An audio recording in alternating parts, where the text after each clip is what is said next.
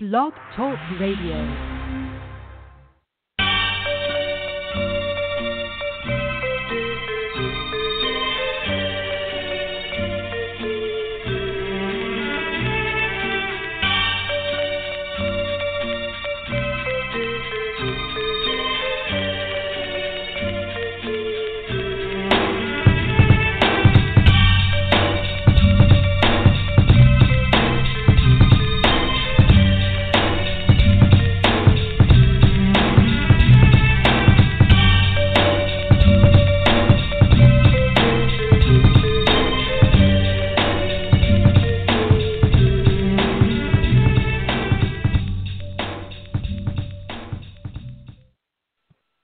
Hello, everyone. Welcome to Neil Thompson Speaks, where we talk to people who broke free of the corporate world shackles to start their own businesses.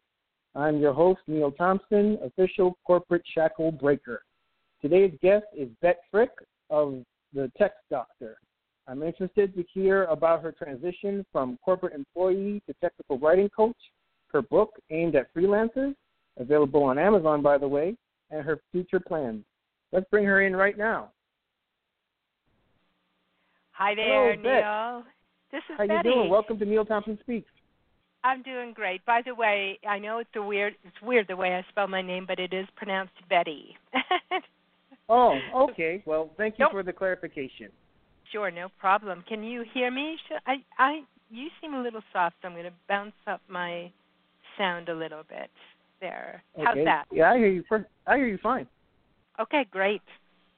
Excellent. Well, thank you again for taking time and, and calling in to Neil Thompson Speaks. I appreciate it. I'm sure the, the listeners do as well. Well, and thanks for asking me, Neil. This is uh, an honor. I have to admit, it's the first time I've ever been asked to do this. Oh, okay. Well, I'm sure this will be very painless. I hope so. I do hope so. Yes. Right. Absolutely. Well, first question: As a child, what did you want to be when you grew up? You know, I'm so glad that you asked that because I had been thinking about that recently. Um, I'm not sure I had a clear picture of what I wanted to be, but I can tell you what I did when I was a child, which was to get books out of the house and read them to the neighbor kids. And I also remember correcting kids' grammar um and not i mean i thought that was a perfectly normal thing to do well that turns out that's what i do today i don't read to kids i but i'm um i'm a teacher so apparently i knew back then when i was seven or eight you know that i wanted to be a teacher Interesting. You used to correct kids' grammar when you were a child. I'm sure they appreciated it. not much about as much, as my students feel today yeah most of them are like oh do you have to do that yeah What was your first adult job? Um, in well, let's see, adults. I worked in high school. I wanted to go to Rome, Italy, because I was studying Latin with a teacher who arranged for us as a class to go to Rome uh, for a week, for 10 days over Easter. Um, and so I worked, my first job was working in a department store in the local neighborhood, okay? And then as an adult, I guess, in when I was later on in high school, I worked also in a store. I guess most of the time, I, I guess maybe you're thinking about like when you got out of school, like out of college, right? As an adult, is that Yeah. what you're thinking? Yeah. It it was interesting because once I I was a secretary in the English department at the University of Pennsylvania when I when I was finishing my undergraduate degree there. I got to hang out, you know, with all the English professors and and all of that, and it was it was a great job. I loved it. And then then I got reduced um, because I put myself through school. I got reduced tuition to do that. And as soon as I got done with that, I went to Anchorage, Alaska, and I became a probation officer. Wow. Believe it or not. Yeah, I know. Switch. It was really wild. And then I got. I did get um, a credential. My credentials to become a teacher in the Anchorage School District. Okay, so you work in Alaska as a teacher. What what grade did you teach? I started out in middle school. I was just talking because I have a neighbor who's a middle school teacher, and we were just swapping stories. Hers are current, mine were a few years ago. Um, and so I taught middle school, and then I moved up to high school in the same school district. Oh, that's that's pretty cool. So it sounds, sounds like you've had quite a number of jobs. You worked for the university as a secretary. You worked as a probation officer. Worked as a Yeah. teacher. But eventually, you decided you didn't want to work for anybody anymore and to become your own boss, become self-employed. What motivated you to become a business of one or to become self-employed? Well, actually, I had um, I'd had quite a few jobs after that as well. I taught in once I got my doctorate in English. I taught in college. Um, I taught at like Century College in the Twin Cities of Minnesota, um, and then I taught at Metro State there.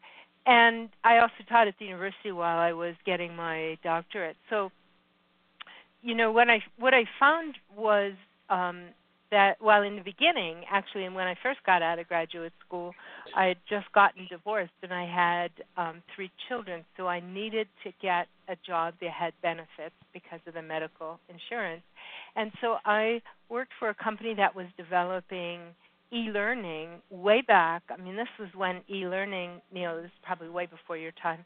Um, when e-learning was on those big um, laser discs. Do you, I don't know if you remember those. I do vaguely. I don't think I ever owned one my, myself. no, I know it was crazy. Well, so in that job, I did uh, with no, almost no preparation and certainly no instructional design background. I was developing a, a program for um, for people who, for low literacy readers, and it was fascinating, and I loved it. I really did. And then the project got cut. One day I came to work, and they said we we're we're killing the project, and you have two weeks of uh, uh, to, time to put in here, or you can get two weeks severance. And I said, see ya. And then I went to work for another company doing marketing, and that and this was in 1990. If you'll recall, there was a big recession going on, and uh, that job lasted about six months, and then I also got two weeks. They were kind enough to pay me severance. So, I guess what really motivated me to start my own company and become self-employed was those two experiences made me realize that yeah, it can look you can it can look very much like you are secure, but that's only a, a one sentence away from being insecure, not having a job. You know, and Oh yeah, you know, definitely. yeah, and neither I don't know if it's happened to you before. If you've been if you've worked in a company, you know, I wasn't. I don't ever consider myself having been fired because it wasn't ever for for performance. I was in the middle of 40 people getting laid off at a time. So you know, life happens, right? Yep, that that's absolutely true, Bette. Yeah, uh, you know, you did work on sounds like a number of jobs before you eventually started with the tech. You know, you started the text doctor, and you said that you know what really motivated you was not wanting to be essentially gotten rid of again. How did you get past the the fear of leaving corporate America? Did you actually? Well, actually, a question I probably should ask you: Did you have any fear in going into business for yourself? And if you did, how did you get past that? Um, that's a great that's a great question. Um,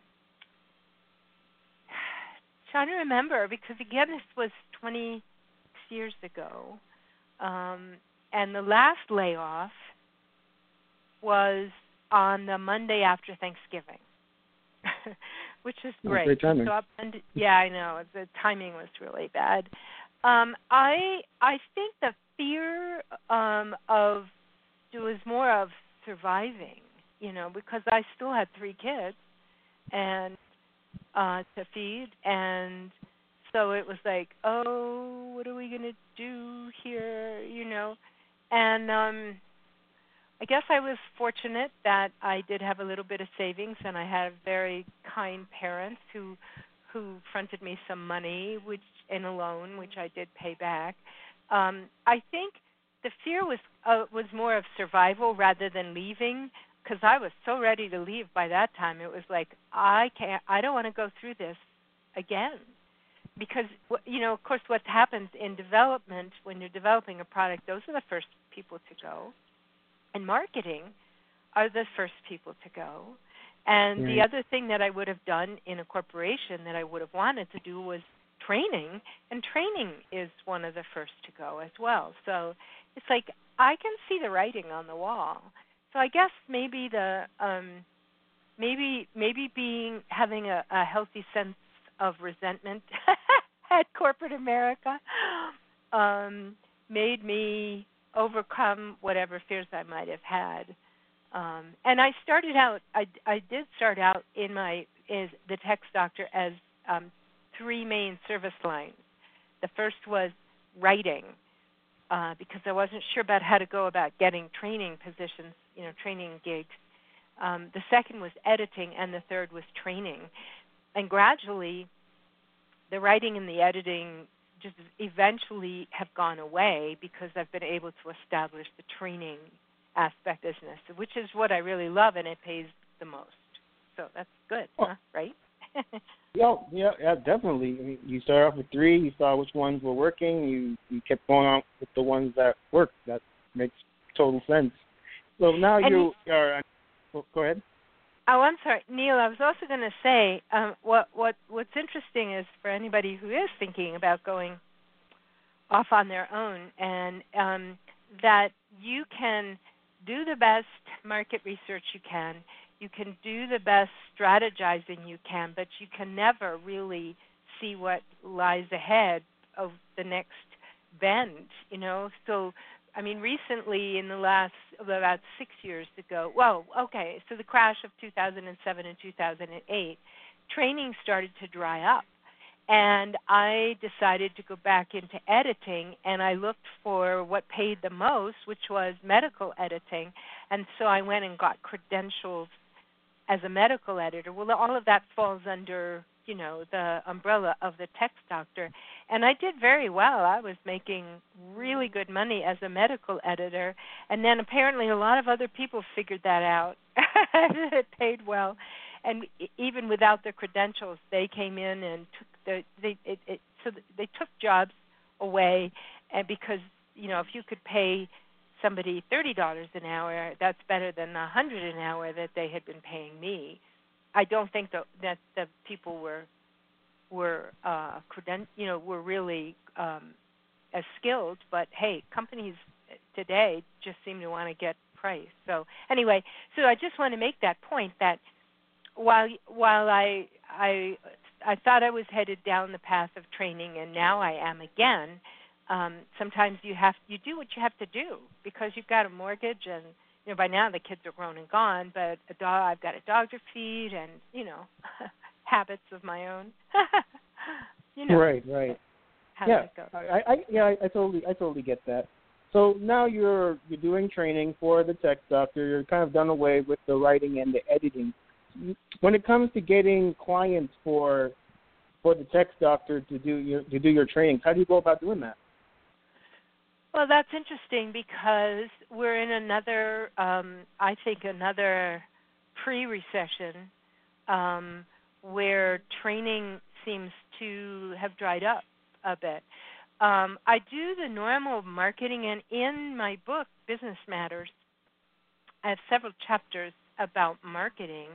Um, and I actually, so I've had a website since 1995 Okay, so I've had a website for 21 years, and that has brought a number of clients. Um, when I was doing stand-up training, um, where I would physically, you know, haul myself to a company, whether they were in the Twin Cities or whether they were now now I'm in Colorado, whether uh, or whether I had to get on a plane to go to their headquarters. Um, uh, when I when I was trying to find Minnesota clients, local clients, I would give away free lunch and learns, and I would give free presentations of uh, you know one hour presentations, and that was kind of a sales. You know, it's kind of like free cookies at the grocery store. You know, if they taste good, you'll buy them, and and I got a lot of business that way. I also did a lot of networking, totally networking, and I still do that, but I teach more by webinar now, so the networking is kind of hard because my clients are all over the country and sometimes the world. So it doesn't, you know, the networking is the, is not not bringing in as much as uh, the website. Um, okay. Okay. So website. So you do you do webinars for your training as opposed to on site, and you found that's been a, a better fit for you. I'm guessing it'd be better just because you don't have to leave your where, wherever you live, and people can do the webinars at their own pace. And is, is there any other benefits that you can see from doing webinars as opposed to on-site training? Oh, a lot of benefits. Yes, I I'm glad you asked that question because then I can talk a little bit about my next book. But let I'm going to make you wait on that one. Um, yeah, well, you mentioned, um, you know, I can do this um, in my sweatpants from my office with my bunny slippers, and I usually make my dog leave the office. I mean, you know, go to the next room. But that today she's sleeping quietly at my feet and snoring away. So, but I mean, it's it's nice not to have to suit up and drive someplace and haul a bunch of books in. Yeah, that's really good. So, for me as a trainer, for anybody as a trainer, it's a benefit. It's also nice because the only way to make stand up training efficient uh, financially is to do it all day. And now I chunk my webinars into two hour segments. And the companies actually love those. Everybody loves that. Um, because rather than send their people to, um, let's say, Building X, which happens to be, you know, a mile and a half down the road from their wherever they work, uh, for all day, um, now they they sit at their desk and they watch video and they interact, and that's part of the book that I'll tell you about. They do. Um, we do a lot of interaction. The advantage of the webinars for the for the student is if a student has say they were coming to an all day training and they wake up and they're sick or their kid is sick or you know something went terribly wrong on the production floor and they have to be there all day they've lost that training you know they miss that whole training. Whereas with a webinar for 2 hours if they're going to miss one segment of the webinar I record them and then they can watch that and take a test and they you know they're back in the flow. So that's that's those are some of the benefits. Plus there i've had people actually tell me i would rather interact anonymously on uh, in the webinar chat than in a live class and there's a lot of introverts who feel that way so yeah there's a lot of benefits to webinars. Yeah, yeah, that that sounds that sounds really great, Bette. You you mentioned briefly that you wrote a book called Business Matters. It's a book, from what I understand. Actually, I remember reading the book a year, I mean, less than a year ago. It's geared towards freelancers. Tell tell the listeners about the book. What really motivated you to write it? Well, it was interesting. Um, you know, I used to write a column for the Society for Technical Communication, of which I am a member, and I would totally recommend for anybody who's starting a business, find an organization. For for example, for me it was STC, the Society for Technical Communication, that gives you um, the professional development you need because they totally do. They great. They have great webinars. They have great conferences, um, great magazines, great literature. Just lots of oh that's I've gotten a lot of business through STC too, um, and so I to help and uh, to help pay them back and give back what I had received, I wrote a, a column. I'm trying to think if it was monthly. I think it was just quarterly, uh, called Business Matters, and after about 10 years of doing that, I kind of tired of that process. And by that time, we were getting more into blog posts and things like that. So I just said, well, thank you. I think I'll um, pass this on to somebody else who might like to do it. And then I got, I don't know where the idea came from, Neil, but it was like, oh, I have the copyright to all of those. So I contacted uh, Richard. Oh, gosh. I forget my publisher's last name? Anyway, Richard Hamilton of XML Press, and because he's associated with STC and said, "Hey, I got all these articles. Let's make a book out of them." And I thought, you know, easy peasy, right? You just slap the articles together, kind of organize them a little bit. Oh my gosh, I ended up rewriting a bunch of them. I ended up adding another five or ten articles, short articles, short chapters that were more updated, uh, and then um, and published the book. And it's been it's gotten um, very good reviews on on Amazon. I'm I'm pleased I'm pleased with that book. It was a good book. And I think you mentioned that you're considering, or maybe even currently writing another book. Yes, and it's a man. It's a good thing we're not doing this visually because I'm tearing my hair out. No, actually, the worst part of it is over. Um, so I, because of my experience in teaching webinars, you know, and when I started, I looked around for books that would help me make my webinars more interactive because that's more interesting for me. And um for you know it's all about me right? I want to stay awake in my webinars so and i want to make it more interesting for my students. So mm-hmm.